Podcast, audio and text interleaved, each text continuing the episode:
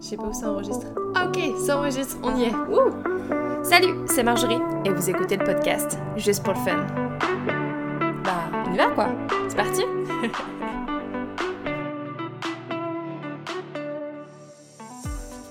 Vas-y, je te laisse, let's go! Je te donne la voix. Let's go! Ok! Bonjour à toutes et à tous et bienvenue dans ce nouvel épisode de Juste pour le fun! Yeah! Aujourd'hui, je suis super contente parce que c'est la première fois que je reçois un homme dans ce podcast. et donc j'ai avec moi Samy et il aura fallu que j'aille loin parce que quand même je me suis déplacée jusqu'à Montréal. Donc euh, j'arrête de dire trop de bêtises et Samy, je te laisse te présenter. Salut, salut, bah écoute, euh, ouais, c'est ça, moi je suis euh, français, on est amis, Mhm. amis de longue date et, et amis depuis encore plus longue date avec ton chum. Yes. C'est ça, originaire de Bretagne, je suis arrivé à Montréal il y a 5 ans à peu près. ouais. Déjà, euh, le temps passe vite et puis euh, c'est ça, je travaille, euh, j'ai un job à côté et puis je travaille dans un, un- un milieu super intéressant, j'ai une vie super épanouie et euh, bah écoute, le Québec, on s'y sent bien. C'est vrai. ouais, ça donne envie de rester. Et du coup, Samy, peux-tu nous dire quelle est ta passion? Eh ben écoute, euh, ma passion et ce pourquoi bah, on se rend compte, c'est l'humour. C'est l'humour. euh, euh, ici au Québec, j'ai découvert une scène humoristique encore plus importante qu'en France. Mhm. Et c'est ça, Montréal est comme la place de l'humour francophone.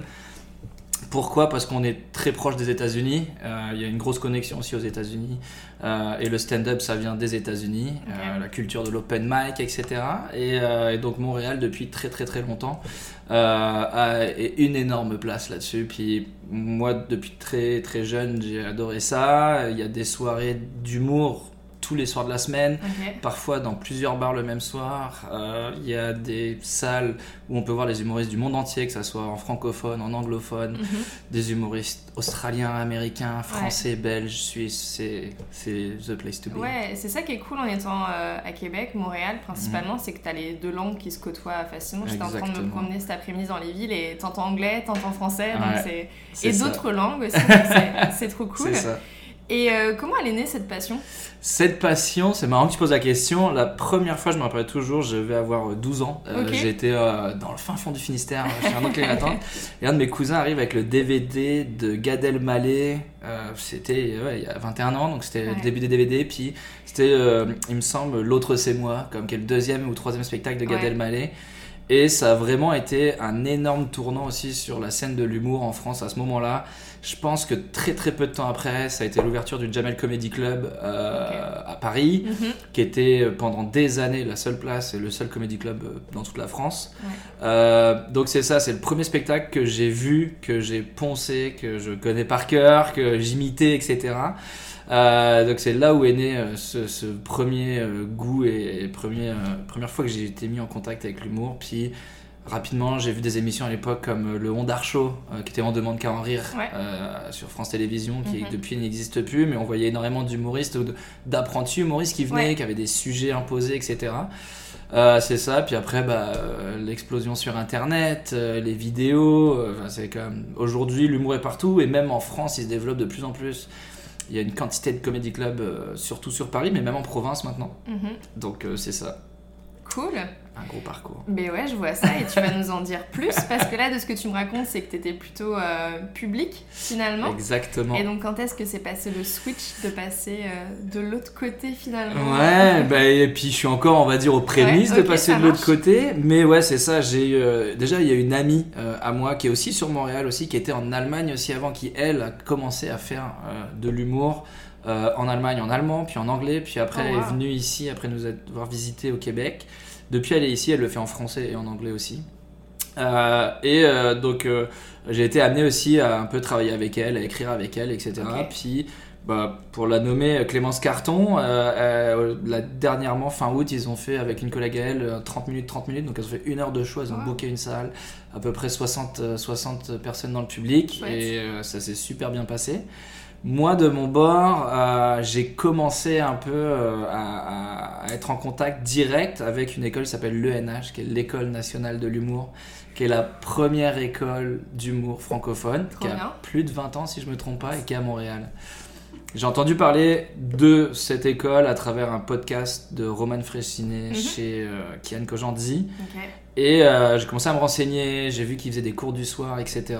Enfin, qu'ils ont, on va dire, tout un programme dédié d'étudiants pendant deux ans, Ok. où là c'est horriblement cher, et puis bah t'as plus de travail à côté, parce que c'est ça ouais. pendant deux ans, mais ils ont des cours du soir, des sessions d'écriture, enfin que euh, ont plein plein plein de cours différents, mis en scène. Et moi j'ai commencé, comme je suis un, un peu théorique et j'ai Ouais. envie de vraiment apprendre la base, euh, bah, apprendre les cours du soir, euh, écriture et humoristique numéro 1. Ok. Euh, ça, je l'ai fait pendant la Covid, euh, pendant la Covid, ouais, pendant la pandémie à, à distance, euh, en visio. On était une équipe à près de 12 D'accord. personnes. Euh, Il y avait autant une professeure d'allemand de Rimouski de 45 ans qui voulait amener de l'humour dans son cours Ok. que une responsable, ouais, une responsable commerciale euh, chez Bell Media qui elle euh, voulait améliorer ses résultats et ses performances en humour euh, à la job. Euh, moi qui suis à la base ingénieur et dans la vente, rien à voir, mais pour le fun, j'avais envie. Une ou deux personnes qui se lançaient dans les open mic, euh, il y avait un brancardier, Ouais. c'était vraiment un melting pot ouais. génial. Parce qu'au final, bah, ça s'apprend, puis il y a Mhm. énormément de choses techniques, Ouais. euh, et l'humour est de plus en plus poussé, puis je le vois en analysant un peu plus les, les- les comédiens ici, le niveau qui est demandé est plus important que Mhm. ce qu'on peut trouver en France et des Ok. fois c'est pas tout à fait le même type d'humour.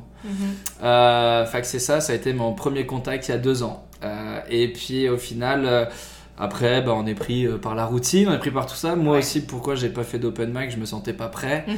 Euh, fait que j'écrivais un peu euh, pour Clémence et MP, mais euh, à côté de ça, j'ai aussi une peur en moi qui est comme le stress de me présenter devant du monde.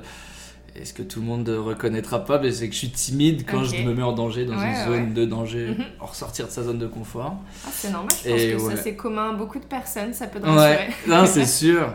Et à l'arrivée, bah, c'est ça. Donc euh, là, euh, le truc qui a été fou, c'est que cet été, pour mon anniversaire, tous mes copains, en fait, le cadeau qu'ils m'ont fait, c'est une enveloppe pour m'inscrire à la session d'écriture numéro 2, D'accord. qui a été finie il y a deux semaines. Ok. Donc c'était comme. euh, c'était euh, 30 heures à raison de 3 heures par semaine. Intense, Euh, ouais. intense et pareil. euh, Donc là, on montait un niveau parce que c'était que des personnes qui avaient fait le niveau 1. Ok. La moitié de la classe avait déjà fait des open mic ou font des open mic. Euh, le niveau était très élevé, mais c'était super intéressant. On a vu plein de petits détails, que ce soit de la chronique TV, de la chronique radio, du billet, euh, du sketch, de tout ça. Puis Ouais. là, c'était en présentiel. Donc là, je suis euh, sorti de ma zone de ouais. confort devant 10 personnes, mais c'est déjà ça. Ah, c'est déjà, déjà pas mal, ouais. Ouais, ouais, Déjà, ouais. Et puis, il n'y a pas que prendre la parole en public aussi, c'est est-ce que ce que tu as écrit, est-ce que ça marche, est-ce que les gens vont le capter Ouais. Je pense c'est. Est-ce un- que je vais avoir un rire Ouais, Tu te dis, je vais avoir un rire, ça rigole, t'es comme, Mhm. ah, c'est bon, je peux je continuer. suis pas si nul. Voilà, le reste, ça peut être nul, mais. Ouais, Une des phrases que notre prof nous a dit dès le premier cours, il fait si ça rigole pas, c'est pas toi qui est pas drôle, c'est ton devoir, c'est ton travail qui est pas bien fait. Puis il fait c'est la règle numéro un, faut pas le prendre personnel. Mhm. Peut y avoir quelqu'un qui est excellemment drôle, mais au final lui-même il est pas drôle en Mhm. soi dans la vie privée, mais son travail ou les personnes qui écrivent pour lui bah, sont drôles, puis c'est bien fait. Euh, Il y a aussi la mise en scène, ça peut jouer énormément, euh, les rôles que tu joues, comment tu le joues, Mhm. euh, l'écriture, la qualité d'écriture, tout ça. Mais donc, ouais. donc faut pas le prendre personnel. Mhm. Première leçon.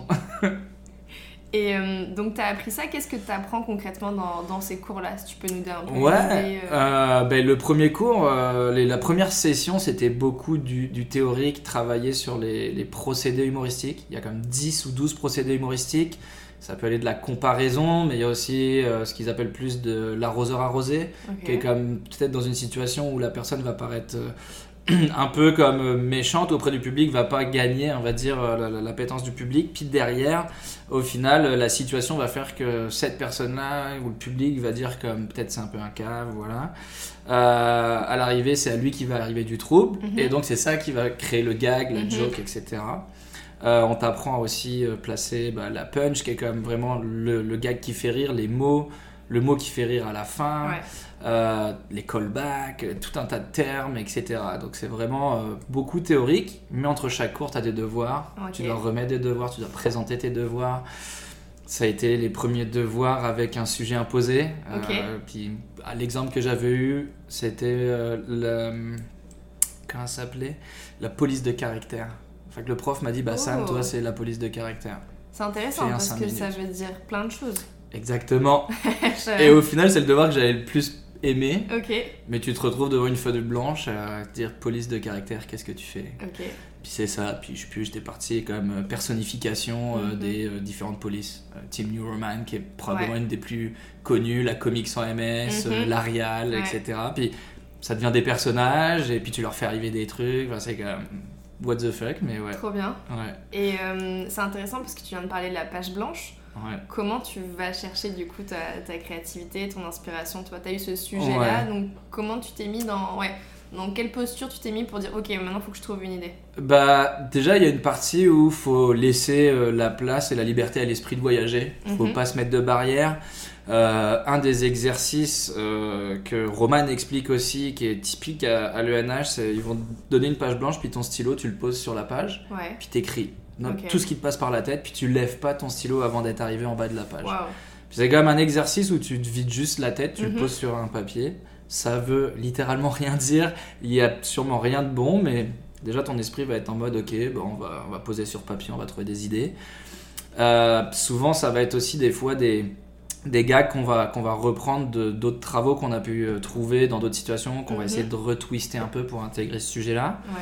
Euh, ça peut arriver à n'importe quel moment. euh, ça peut être le matin sous la douche, Ouais. comme pendant que tu es au volant. Enfin, tout le monde dit bah c'est ça, faut que tu aies un carnet de notes. Aujourd'hui, on a tous notre téléphone. Tu- Ouais. Tu, prends, tu fais un vocal, t'enregistres. euh, C'est ça, tu mets des idées, tu notes, tu te dis ah ça, ça pourrait être drôle, faudrait que j'y Mhm. réfléchisse. Euh, se renseigner sur un sujet aussi, police Ouais. de caractère, bah c'est ça. C'était aussi en lien avec euh, l'évolution, l'ordinateur, etc. Mais même avant les ordinateurs, il y avait une sorte de police, Mhm. etc. Donc il faut aussi beaucoup se renseigner sur les sujets pour avoir comme ok une base aussi de fond assez solide quand Ouais. on t'impose un sujet. Mais ouais, c'est à peu près tout ça les étapes. Ah, c'est cool, Ouais. c'est cool, c'est cool. Et euh, j'ai un million de questions là qui me viennent en tête. Vas-y. Donc je sais pas je commence. Est-ce que euh, t'as des, t'as des sujets de prédilection? Non, euh, un des sujets que je, mais qui a déjà été beaucoup fait, c'est comme les, les comparaisons France-Québec, Ouais. mais il y en a déjà plein. Vu. des vidéos. TikTok, etc. Mais c'est sûr qu'il y a encore de quoi, mais parce que on a notre culture, on est français Mhm. tous les deux. Une des choses aussi que étant, euh, étant au Québec et de faire l'école au Québec, bah, il y a des termes et des référents euh, que tu vas pas avoir les mêmes. Ouais. Tu vois, euh, nous on va parler de Zinedine Zidane, tout le monde va comprendre, mais Mhm. ici ils vont parler euh, bah, de Lafleur, Guy Lafleur, parce que Ouais. c'est le Zinedine Zidane du hockey. Mhm. Enfin c'est plein de choses aussi qu'il faut intégrer. Euh, faut pas vouloir faire comme un Québécois. Mhm. Faut rester comme on est C'est aussi. ça. Euh, c'est ça. Mais ouais. Mais euh, Et tu soulèves un point important et euh, je raccroche aussi avec, tu disais, ta collègue qui a fait Mm. de l'humour en Allemagne, ici en français, en anglais. Et donc toi, pour le moment, c'est que en français. ouais, ouais. Mais j'imagine que rien que ça, en fait, tu parles de culture, c'est différent. Mais en plus, quand tu changes de langue, et Mhm. parfois le québécois pour un français, c'est aussi un peu différent. Donc euh, ça. là, aujourd'hui, tu te positionnes comment quand tu fais tes blagues? Euh, J'essaye d'avoir un mix des deux. Le plus important, c'est euh, que ton référent soit connu. Mhm. Que je, je vais être amené à présenter des sketchs ici ou des 5 Mhm. minutes en open mic au Québec. Faut que mon référent, malgré qu'il y ait une grosse population française à Montréal, faut qu'il soit connu des deux. Ouais. Enfin, qu'il y en a quand même. Euh, des fois, ça peut créer des jokes dans la joke. Au final, le terme français va être ce qui va faire rigoler des Québécois. Enfin, des fois, tu peux arriver à avoir des rires à des endroits où tu t'y attends pas. Ouais, tu fais rire malgré toi, quoi. Exactement. c'est le côté, bah, c'est ça. T'es immigré français, mais c'est le fun. Donc, ouais. Trop bien. Bah, la référence, j'imagine, c'est Céline Dion pour un peu. Ah, euh, ça, c'est international. Hein. Ça passe. Ouais, ouais. Même du côté des anglophones, euh, c'est bon. Et euh, à travers tous les cours que tu as fait, c'est quoi la qualité que tu penses qu'il faut avoir pour euh, faire ce métier Alors, même métier, mais aussi euh, passion. euh? Ouais, bah, l'autocritique et l'ouverture d'esprit. parce que, encore plus ici qu'en France, on n'hésite pas à te dire quand les choses sont pas bonnes. Mhm. Mais c'est ça, comme on dit au début, c'est pas toi qui est pas drôle, faut rien prendre personnel. Le but, c'est des exercices pour que chacun s'améliore. Ça peut arriver que tu arrives au premier cours, puis tu te rends compte qu'en fait, quand les gens ils, ils te mettent à te roaster, donc un peu comme faire des jokes sur toi, Mhm. euh, tu le prennes mal, et puis tu te dis, ah non, ça va me toucher personnellement, Ouais. bah c'est peut-être pas pour toi, parce que c'est quelque chose qui est dans l'humour, c'est de plus en plus présent. Et euh, il y a des publics qui adorent faire ça. Si je prends un qui, est- qui est, euh, explose depuis maintenant 2-3 ans, Redouane Bougueraba, lui, sa marque de fabrique, c'est il roste tout le premier rang, il clash tout le monde, puis les gens adorent aller voir ça. Il faut aimer ça. C'est- ouais. Quand Je- il est venu à Montréal, il y a une personne québécoise qui a quitté la salle. Ok. Elle savait pas qui elle allait voir, elle est Oh. tombée là-dessus. Et elle s'est mise au premier rang. Elle était au premier rang avec son chum, son chum était euh, français. Lui il est resté, mais elle, elle est partie parce que bah, Oh. elle trouvait ça comme weird. Ok. Il y a plein de choses, euh, c'est ça. Ouais. Mais euh, non, mais c'est euh, ouais, des belles, des belles expériences. Puis c'est ça, nous on avait des, un des premiers exercices cours numéro 2. Il crée des binômes avec une inconnue. D'accord. Et euh, fallait faire ce qu'ils appellent un bien cuit comme un hommage roast de la personne pour le cours d'après. Tu Oh, connais wow. pas. Donc tu as une demi-heure, tu poses des questions, tu prends des notes, tu échanges les réseaux. Pendant toute la semaine, t'enquêtes sur la personne, t'essayes de t'imaginer de quoi. Instagram, C'est ça. Et au cours d'après, tu fais 3 minutes et tu roast. Et c'est le premier cours. Ok. Enfin, faut être prêt à Ouais. s'en prendre plein la gueule. Et c'est génial. Moi, Ouais. j'adorais. La personne qui m'a eu, moi, elle a fait un, un- un bien cuit parfait. J'étais mort de rire. Et j'étais comme fuck, c'est hot. Ouais. faut aimer ça. C'est ça, ouais. J'allais dire comment tu t'es senti, mais bon, parfait. Ah ouais. Je sais. Tu l'as en toi déjà, ça c'est parfait. T'es prêt pour recevoir la critique. C'est ça. Et euh, c'est quoi le plus difficile alors? Jusqu'à présent, parce que toi t'es encore à la partie euh, écriture Ouais. finalement? Bah, le plus difficile pour moi personnellement, Mhm. c'est de passer cette étape et d'aller présenter Ouais. euh, devant un public d'inconnus. Et tous mes amis m'ont dit, mes collègues m'ont dit, c'est sûr, la première fois que tu te présentes, euh, je veux être là. ouais. J'aurais toujours dit, je le dirai à personne la première fois que que je me est-ce que présenter. t'as vraiment envie qu'il soit non, là Non, non, c'est non. Peut-être euh, au bout de 3-4 dates ou voilà. On m'a dit aussi que le, le- un des plus durs, c'est peut-être la première fois, mais après tu vas voir quand t'aimes vraiment ça, c'est comme une drogue. Mhm. Puis cette, euh, ce stress, mais en même temps cette intensité, ce partage Ouais. que tu vas recevoir. Euh, on a un public euh, vraiment, vraiment euh, sympathique. Au Mhm. Québec, les gens, ils Ouais. connaissent l'humour. Je pense qu'ils sont bienveillants aussi dans la ça. réaction. Ah ouais, moi j'ai vu une première d'une personne Ouais. qui, avait été aidée dans l'écriture, mais c'était la première fois qu'elle montait sur scène, elle tremblait. On devait être 20, mais on lui a donné tellement d'amour, ça applaudissait fois 1000, mhm. parce que tu sens que l'exercice est dur, t'as Ouais, du stress, c'est normal. Enfin, que c'est aussi moi, mon prof, qui m'a dit à la fin, il m'a dit, mais écoute, c'est pas l'humour comme il y a 20 ans où, bah c'est ça, les gens ils respectaient Mhm. pas trop, euh, ça jouait au billard en même temps que t'avais un humoriste sur scène, puis Ouais. personne écoutait. Là, c'est dur. Mhm. Aujourd'hui, c'est plus le cas, donc non. On a Ouais. la chance d'avoir ça à Montréal, faut que je tente ça. Trop bien. Et la conclusion, parce que le bilan de tes séances d'écriture, c'est quoi? C'est positif? C'est ultra positif, euh, et, euh, et le- la conclusion de ce cours numéro 2 est ce qu'ils appellent comme chaque élève, on a dû présenter un projet Pavlov qui est comme, ok, pendant euh, 10 semaines, on a écrit à toutes les semaines, D'accord. Euh, mais il a dit, le cours est fini, mais il faut que vous gardiez cette volonté-là. Fait mettez un projet personnel, il y en a, ça va être de faire des courts-métrages, il y en a, ça va être d'écrire pour d'autres. Mhm. Moi, mon projet, ça va être de l'année prochaine, donc de commencer, je me donne un petit break de deux semaines, et aux vacances, je commence à écrire à toutes les semaines, Ok. Euh, d'avoir au total une heure et demie d'écriture, Mhm. et euh, de faire une révision 1, 2 et 3, c'est-à-dire que euh, je vais me donner trois semaines, à chaque semaine, je retravaille mon sujet, et la quatrième semaine, je vais le présenter. Ok. Et le présenter une fois, et mon but, c'est de le présenter trois fois. Parce que la première fois, il peut être mal écrit, Ouais. Ou le public peut pas Mhm. forcément être le bon, fait que tu retravailles. La deuxième fois, tu verras, puis si t'as des rires, l'améliorer pour une troisième fois. Si la Mhm. troisième fois, t'as toujours pas de rire, tu dis ok, je mets à la poubelle, ou je, enfin, je le garde en Ouais. archive, mais, et je refais ça. Mon but, c'est de faire ça trois fois. Et je me suis donné jusqu'à fin août, fait qu'un planning de un mois par un mois, et théoriquement j'arrive jusqu'à fin août. Donc fin août, on se revoit, puis j'aurai fait 9 open mic si tout va bien. Trop et si bien. je ne choque pas. Et bah écoute, euh, j'ai envie de dire euh, rendez-vous en août. C'est ça, c'est ouais, tout ce que je te souhaite ça. en tout cas, mais euh, je serais curieuse d'avoir ton, ton feedback et ton retour et, et en espérant, je suis sûre que ça va bien se passer. Bah. Et je rebondis, comme tu dis, c'est la première fois, elle est jamais facile. Et Mhm. euh, je veux dire, moi, la première fois que j'ai fait mon épisode sur le podcast, euh, c'était pas évident. Ouais. Et je me suis mis en tête, en fait, ce sera jamais parfait. Mhm. Et tu peux pas chercher la perfection dès la première fois, en fait, parce que c'est plus tu pratiques et plus tu vas t'améliorer, en fait. Ah non, sûr. Et comme tu dis, en plus, toi, t'as le... T'as tous ces éléments extérieurs qui sont le public, bah, toi, ton mood peut-être du jour et tout ça, qui Mhm. viennent impacter tout ça et qui sont pas toujours euh, bah, de ta volonté. Ouais. Donc, euh, non, c'est beaucoup. Donc, ouais, essayer de. Je pense qu'il y a quelques séances de méditation à faire avant sûr. pour gérer le stress. Trop bien.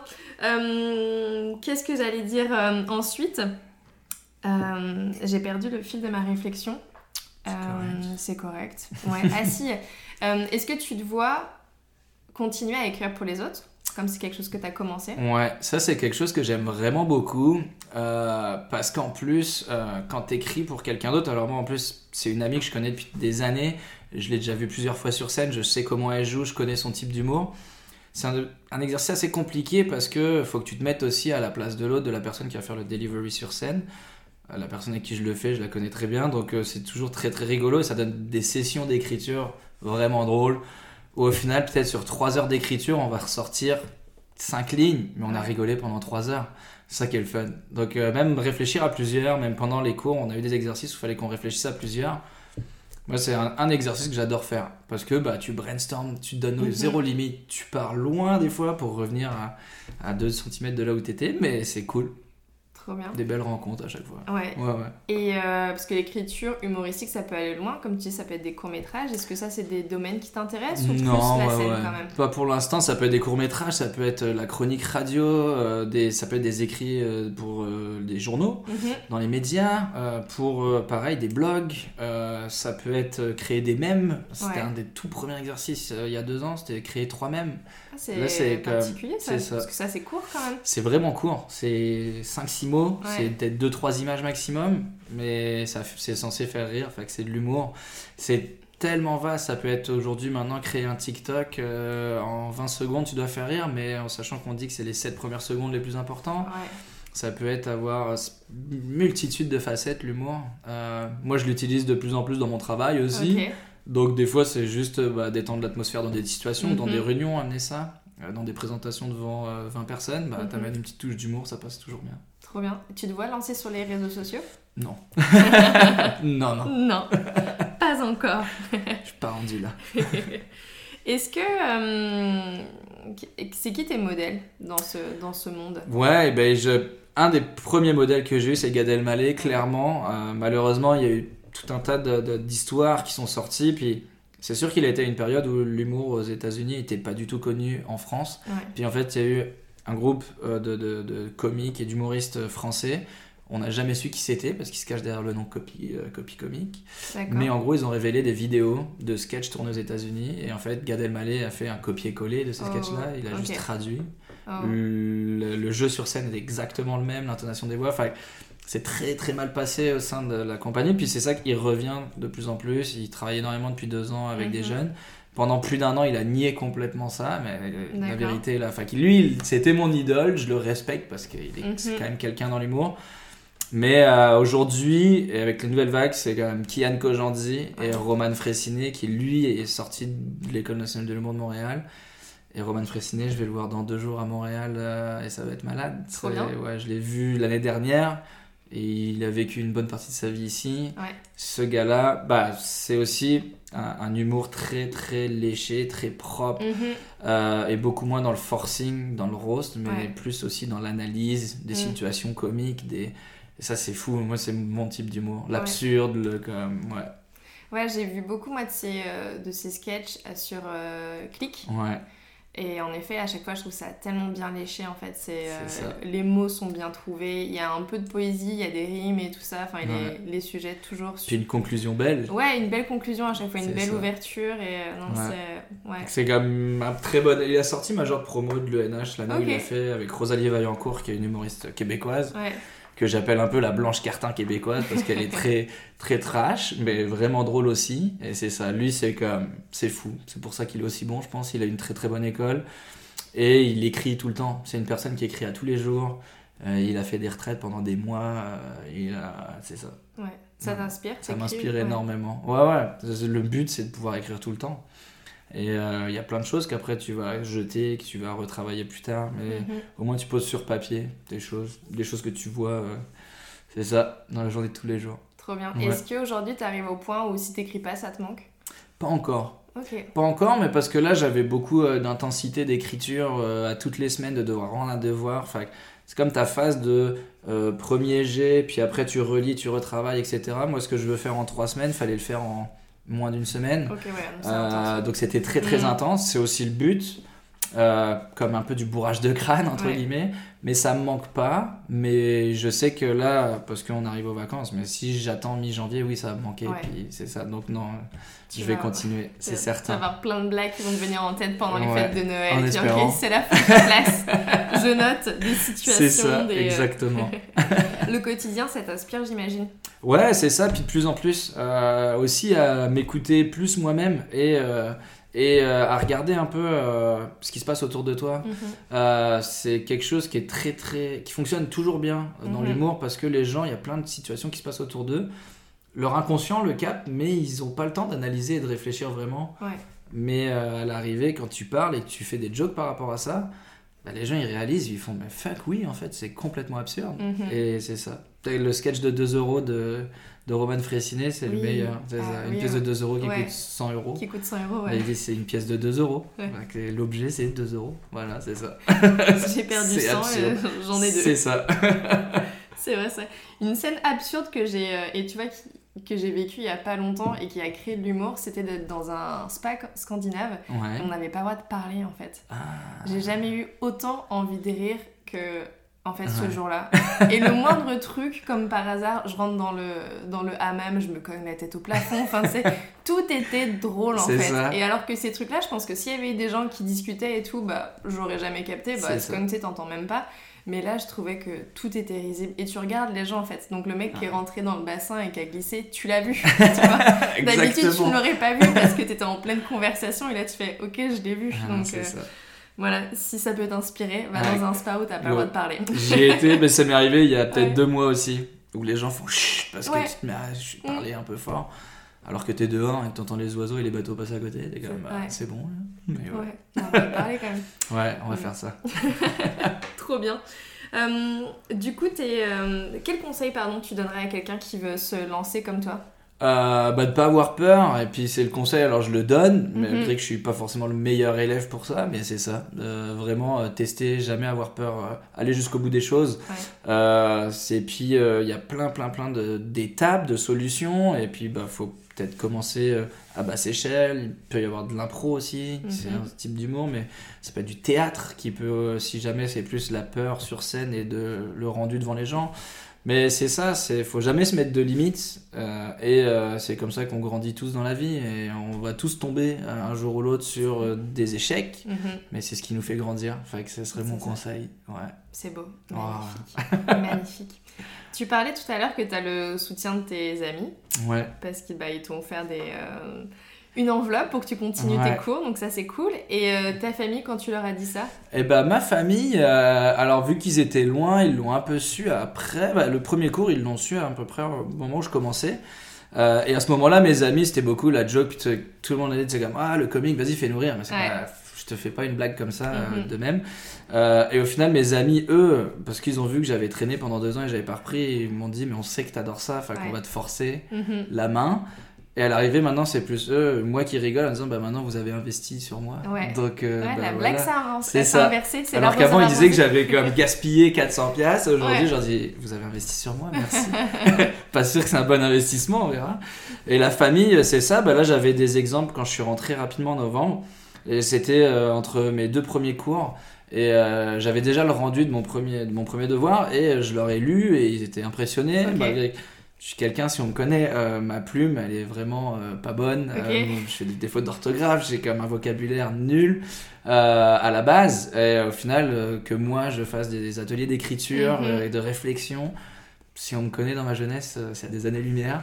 Mais c'est ça. En fait, c'est là où tu as trouvé justement ce qui t'intéressait parce que, tu sais, moi pareil, euh, j'ai dû faire des dissertations à l'école, j'étais nulle et Ouais. mon premier métier, ça a été d'être content manager en fait. Ouais, non, Donc de rédiger des articles de blog. Et je me suis dit, moi qui fais des fautes d'orthographe à toutes les phrases. C'est Donc, ça. euh, ouais, je- Ouais, ouais. Mais je pense que j'ai un record, euh, celle-ci, Inside. Je choisirais si tu la mets. J'ai écrit baccalauréat en trois mots au bac de français.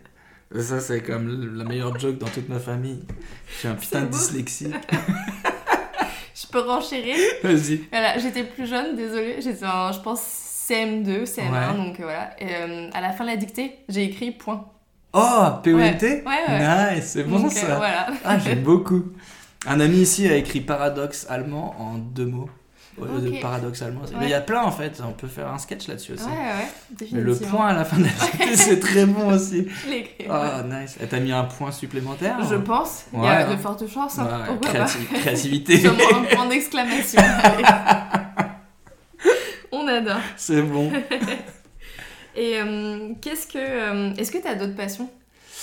Euh, ouais, j'en ai beaucoup, euh, mais euh, c'est ça. Après, euh, les festivals, la musique, Ok. euh, les festivals, euh, le sport, malgré que je suis pas un énorme sportif, j'aime beaucoup le regarder, j'aime Ouais. en faire aussi, mais par- par manque de temps, souvent, hein, je décale ça. Ouais. Euh, mais ouais, je peux. Le ski, admettons, la neige, l'hiver, pour ça qu'on est au Québec. Euh, les voyages, ça c'est une énorme passion aussi. euh, vouloir voyager, découvrir, rencontrer des nouvelles personnes. Aller dans une auberge tout seul pendant trois jours, puis là tu rencontres du monde, tu viens du monde entier, puis tu rigoles, tu passes des bons moments, Ouais. tu la fête, euh, ouais. Profiter de la vie. C'est beau. Est-ce que c'est une passion, profiter de la vie? Je pense, ouais. Bah voilà. C'est ce que, c'est ce que j'aime dire. Bah, je pense que vous êtes aussi un bon, euh, une bonne définition de ça. Exactement. J'aime le fait que hum, tu oses dire que t'es passionné alors que t'es euh, débutant en fait. Ouais. Et c'est ça que j'essaie aussi de faire passer à travers ce podcast-là parce que je me rends compte que je pose la question aux gens autour de moi, c'est quoi ta passion? Et on a plein qui me disent, bah je me sens pas assez expert en fait pour dire que je suis passionné. Mm.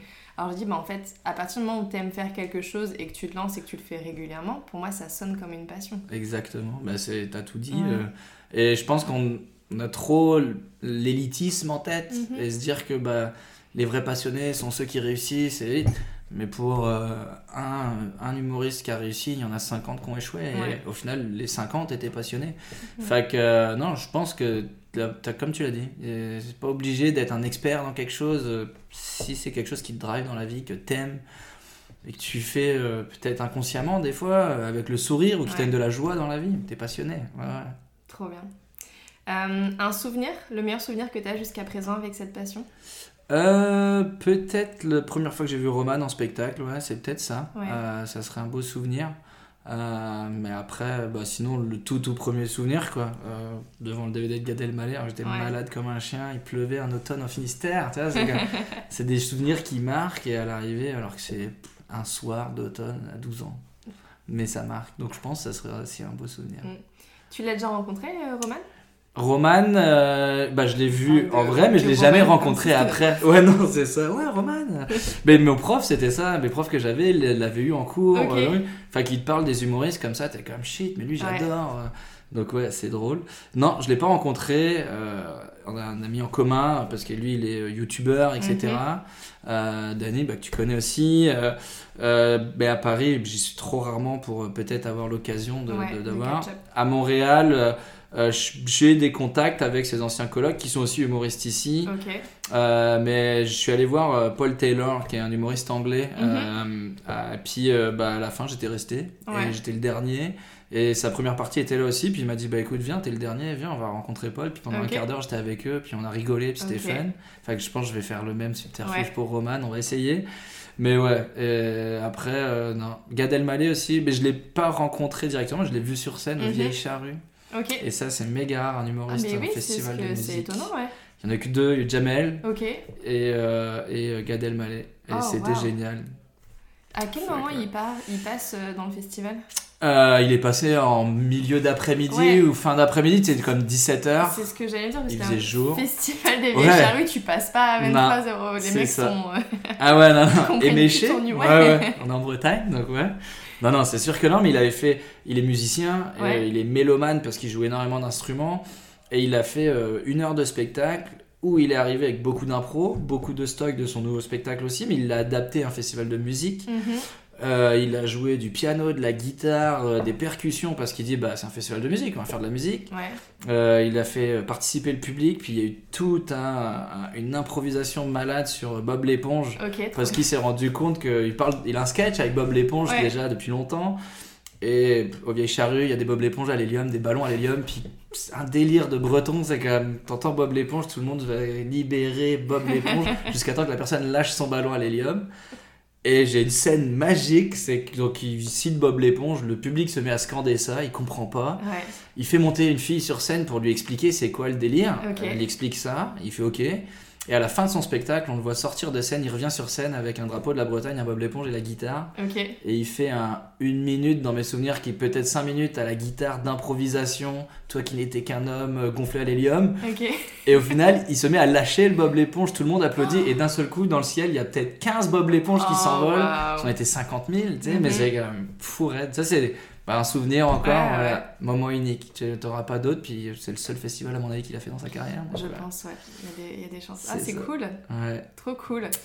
Euh, Qu'est-ce que tu leur as Est-ce que parce que t'as rencontré Paul Taylor, qu'est-ce que t'as juste discuté avec lui ou tu lui as posé des questions Euh, Tu lui as expliqué ta démarche Ouais, c'est ça. J'ai expliqué un peu ma démarche. Tu sais, puis j'ai pas envie d'être le gars qui va être gênant, tu sais, groupie, euh, Mhm. ah, machin. Non, non, je dis, bah ouais, euh, tu sais, moi je suis vraiment novice. euh, J'écris, j'aime ça, mais ça m'inspire beaucoup. Lui, il Mhm. fait de l'humour bilingue en Ouais, plus. il est excellent. ouais. Et ouais, c'est malade. Et puis c'est ça, je l'ai remercié énormément. Puis je pense aussi d'être humoriste et de faire rire le public, c'est ce que tu recherches, de partager des Mhm. moments. Chaque soirée unique parce que ta salle et la crowd va avoir un, un effet unique. Euh, et puis c'était juste ça, euh, partager, de se rendre compte qu'en fait ils sont humains comme nous. Ouais.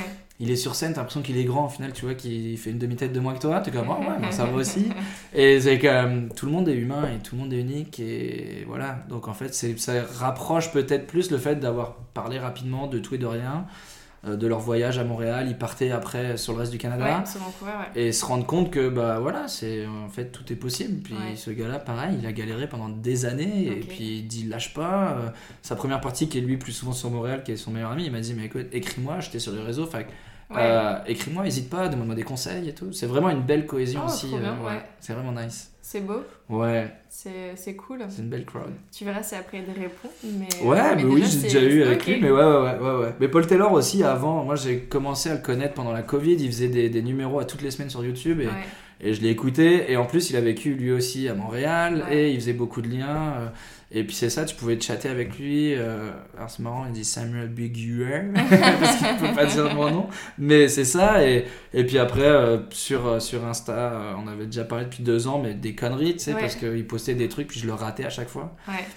Puis c'est ça. Mais c'est trois fois rien, mais tu te dis, ok, il est, il est quand même proche de, de son public et c'est cool. C'est cool. Et t'as pas peur de rencontrer tes idoles? Parce que parfois on dit qu'on peut être Si. déçu, mais Bah, peut-être, mais après, écoute. c'est la vie quoi. C'est tout le monde change aussi, tu Ouais. vois. Gad Elmaleh, il y a 15 ans, j'aurais été fou de lui, il y a 10 ans peut-être, et puis maintenant je le rencontrerai, je serais comme limite à lui dire t'as fait de la merde. Ouais. Mais en même temps, comme il s'est défendu, je pense le fait qu'il ait copié, etc., c'était pas l'humour qu'on a aujourd'hui, donc Ouais. je le catcherai pas là-dessus. Mais là où je l'attraperai, c'est que pendant un an, t'as pris les gens pour des cons, puis t'as t'as tué l'affaire, t'as dit que c'était des mensonges, etc. Mhm.